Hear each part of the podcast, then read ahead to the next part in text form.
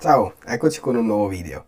Oggi ho deciso di parlare in breve di un concetto che è un po' che eh, volevo trattare perché è un elemento veramente fondamentale per la matematica e che sostanzialmente è l'elemento che la contraddistingue dalle altre scienze. Ovvero, che cos'è una dimostrazione matematica? Infatti, eh, alle superiori, per esempio, uno eh, solitamente viene a contatto con le prime piccole dimostrazioni però non c'è mai un momento sostanzialmente in cui agli studenti viene detto che cosa sia una dimostrazione, almeno solitamente questo è ciò che accade, no? Quindi ci si trova catapultati dentro a un, una serie di argomenti, si vede che c'è un, un, una parte del testo che si chiama dimostrazione, la si studia in qualche modo, si cerca di impararla, di ricordarla, impararla a memoria, ognuno eh, purtroppo sceglie la sua strada, insomma, la più facile per lui. Non tutte sono giuste, però ognuno fa un po' come riesce, insomma, quantomeno alle superiori, poi magari all'università acquisisce un po' più di metodo per imparare effettivamente queste dimostrazioni. Però non si sa bene cosa siano. E la cosa importante è che le dimostrazioni sono veramente l'elemento cardine della matematica e l'elemento che eh, contraddist- la contraddistingue da tutto il resto, da tutte le altre scienze. Proviamo a pensare cosa succede in una qualunque altra eh, disciplina scientifica. Parliamo per esempio della chimica. Cosa succede in chimica, che è una scienza sperimentale? Si parte da un chimica è solo un esempio, chiaramente. Si parte da un'assunzione, si parte da un risultato che si, eh, si pensa sia vero, insomma, e per verificarlo cos'è che si fa? Si fanno una serie di esperimenti. Questa serie di esperimenti hanno un solo obiettivo, ovvero portare uh, sul tavolo diciamo, un numero sufficientemente alto di, eh, di, dati, di risultati a favore della tua assunzione, del tuo, de, della tua credenza, insomma, che una certa cosa sia vera, un certo fatto sia vero.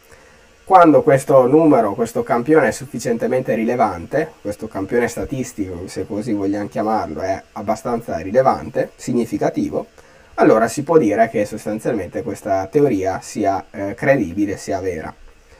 Cosa succede però? Succede che se per caso fra 100 anni eh, uno riuscirà a trovare un esempio a sfavore di questo fatto, tutto quello che è stato trovato fino a quel momento lì non è più corretto. Infatti nel campo delle scienze sperimentali non si è mai in grado di eh, dimostrare la veridicità o la falsità di un certo no, la veridicità di un certo fatto in maniera assoluta, perenne, perché si procede per esperimenti che eh, sono per, per, loro natura fi- in quantità finita, non siamo in grado di esaurire tutti i casi possibili solitamente a meno appunto che non sia una cosa molto semplice da, da studiare, insomma. Cosa succede però in matematica? Beh, in matematica abbiamo la possibilità di dimostrare che una cosa, di eh, affermare, perché dimostrare non sappiamo ancora cosa voglia dire, supponiamo, di affermare che una cosa sia vera sempre, in ogni caso possibile e immaginabile. Non ci sarà mai un momento in cui fra cento anni uno troverà un controesempio supponendo che la dimostrazione, la, eh, la convinzione che abbiamo ottenuto sia su, eh, basata su dei fatti concreti, ovvero la dimostrazione che facciamo sia corretta sostanzialmente.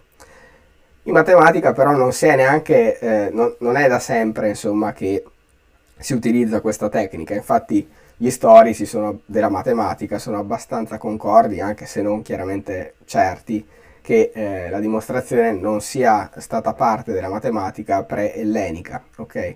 E che sostanzialmente quella che è eh, la, la, grande arma a, a, disposizione della matematica greca, ovvero questa dimostrazione, era un qualcosa di completamente ignoto prima e sostanzialmente prima dei matematici della matematica greca sostanzialmente eh, su cosa si basavano i risultati, le assunzioni matematiche, su eh, quello che si basa le, il resto della scienza, ovvero su una serie di casi a favore di questo risultato. Ovvero, chiaramente non si parlava di teorema, si parlava di eh, risultato matematico. Questo risultato era vero se c'era un, un, numero sufficientemente alto di casi che eh, si ponevano a favore di questo fatto. Ovvero, per esempio, E adesso cos'è che possiamo dire? Per esempio, quello che potrebbe essere il teorema di Pitagora, ok? Eh, non ci si eh, preoccupava di dimostrare che quel, eh, quella relazione tra il quadrato dell'ipotenusa e la somma dei quadrati degli altri due cateti sia uguale sempre per ogni triangolo rettangolo. Semplicemente si vedeva che se A e B, se i due cateti misurano 3 e 4, allora è vero che l'ipotenusa misura 5, facendo effettivamente misurazioni, esperimenti lo facevano. Oppure vediamo che anche se misurano tot tot, allora è vera. E quindi dopo che ti convinci che questo risultato è effettivamente vero, eh, perché hai trovato mille esempi a favore di, di, esso, insomma, dici benissimo, da adesso in poi possiamo supporre questo fatto vero e usarlo per altre cose. Chiaramente però questo non è un modo matematico come attualmente lo intendiamo di ragionare, perché appunto si può sempre trovare un controesempio non considerato in partenza che fa cadere tutto il castello di carte che uno si è costruito fino a quel momento.